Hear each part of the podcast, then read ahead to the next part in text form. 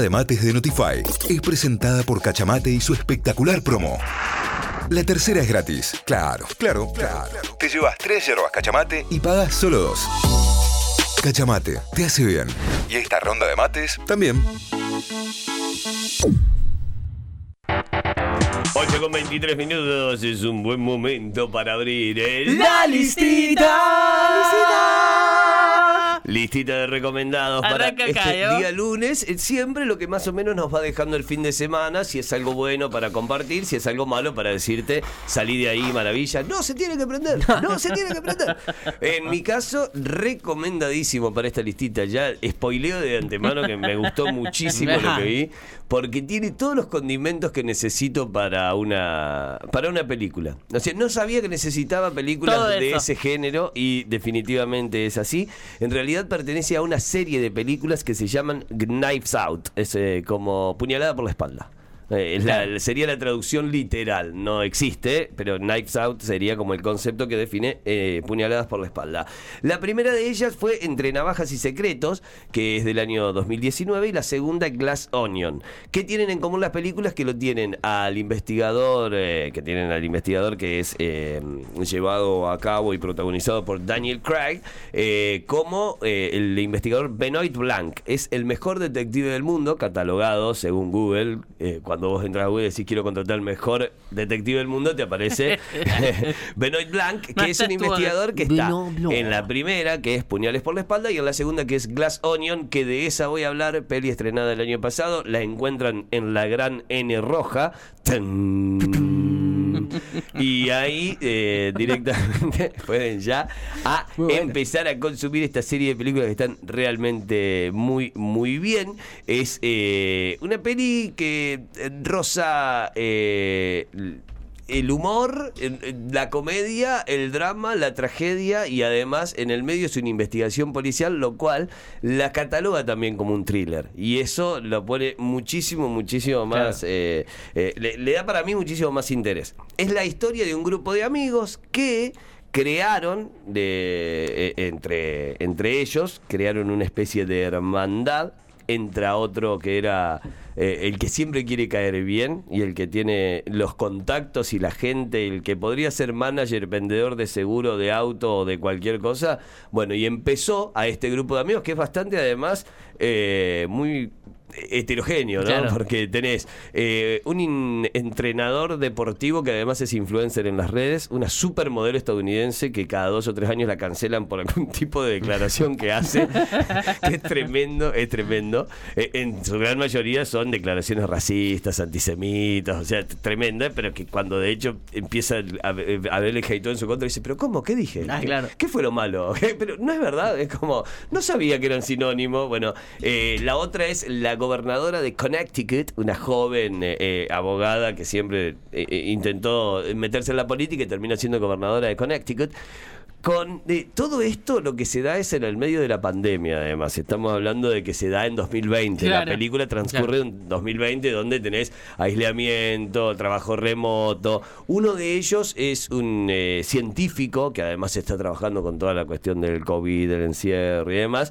Y eh, no sé si me falta alguno, Santi, vos la viste también. Sí, eh, Em, el- hay un streamer. El, streamer, bueno, es el profe Ah, de el educación mismo, física, claro. que es streamer, que tiene un millón de Ah, seguidores en ese es el que digo que es el actor que hace un personaje en Guardianes de la Galaxia. Sí. eh, que me hace reír mucho. Dave Bautista se llama. Son, y además hay otra de las amigas que termina, que, que- que en- llegó a ser socia de Edward Norton, que es el millonario excéntrico que invita a su grupo de amigos a pasar un fin de semana a una isla en Grecia, donde vive producto de las regalías que le da una compañía que se llama Alfa, que creó y fundó junto a su amiga, a la cual traicionó al mejor estilo red social, se quedó con la idea, Ah, con la plata y con la compañía. Sí. Bueno, así. Como en Breaking Bad.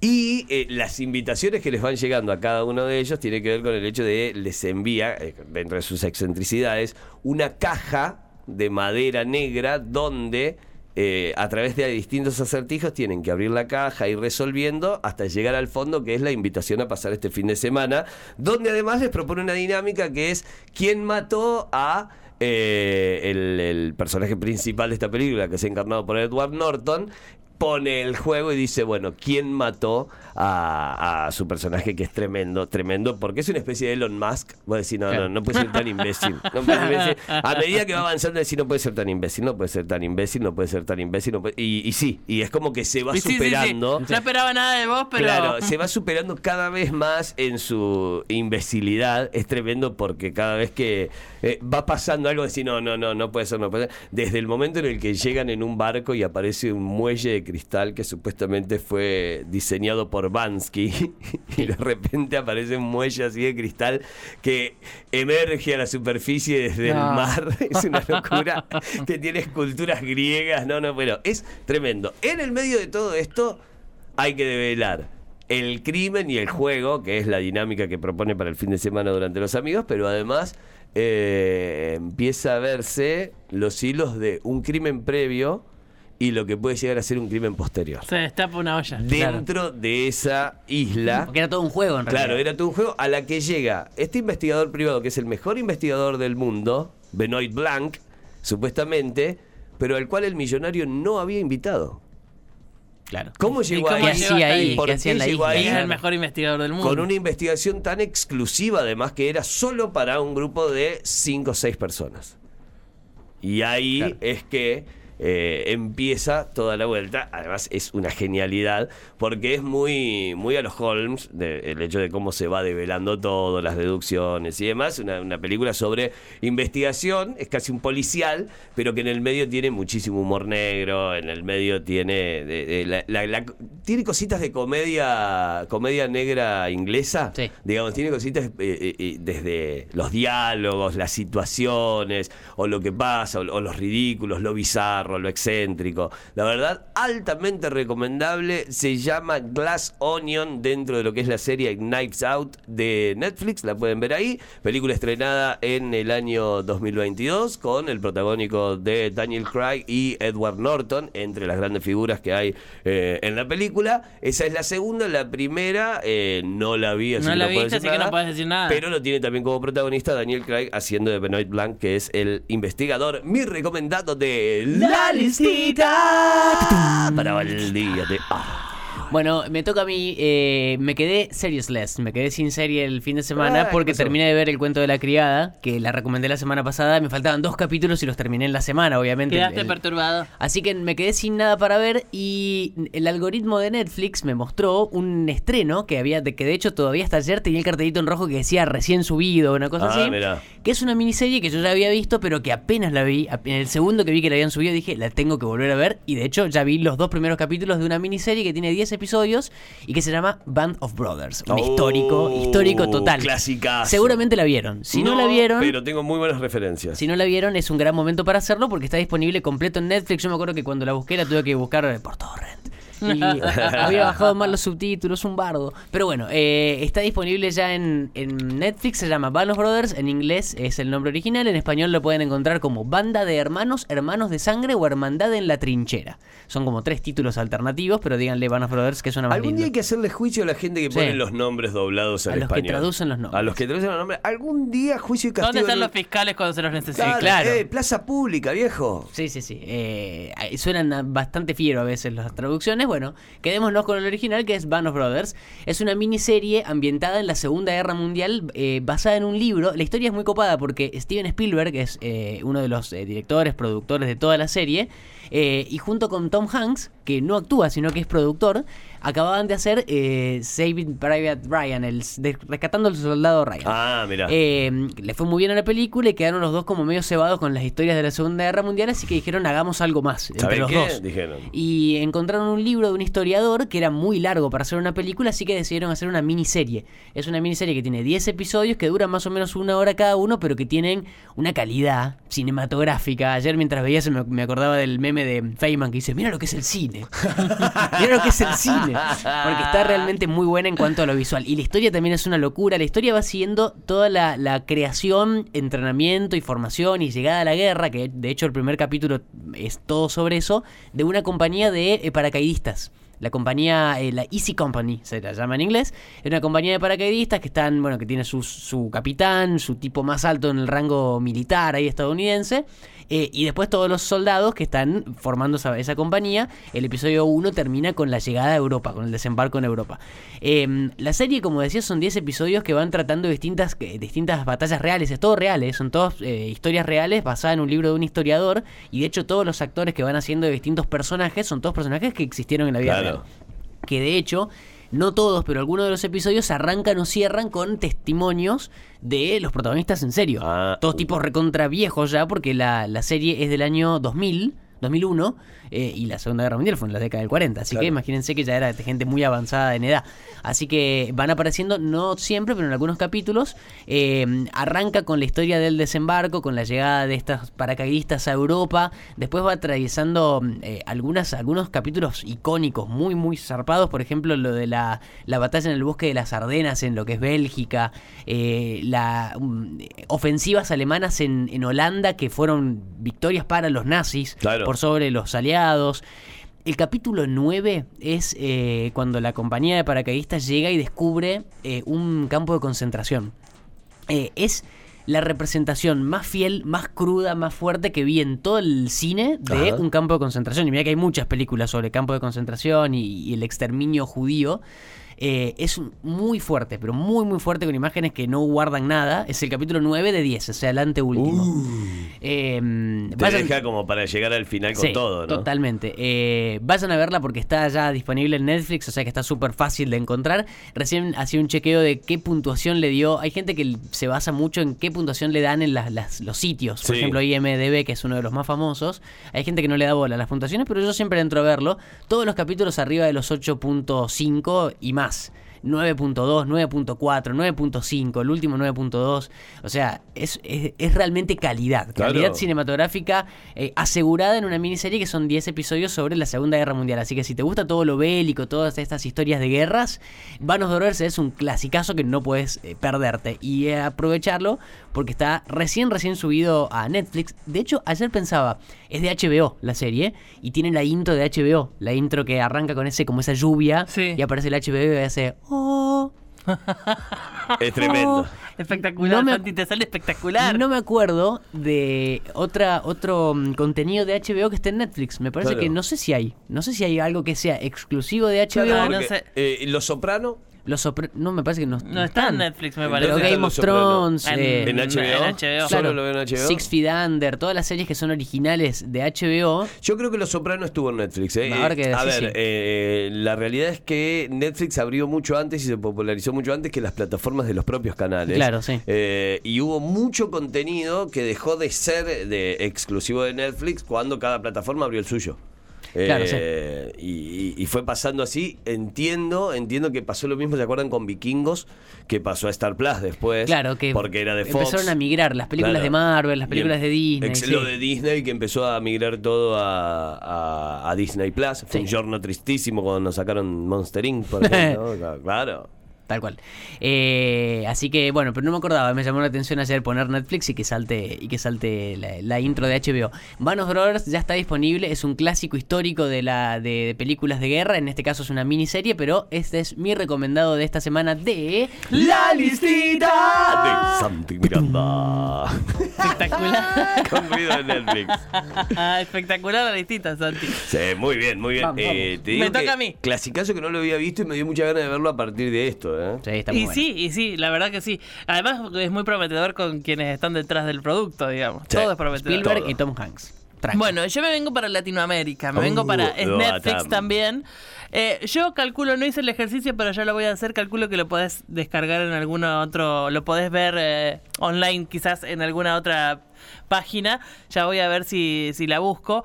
Pero eh, en este caso, la película que me puso muy contenta el fin de semana se llama No.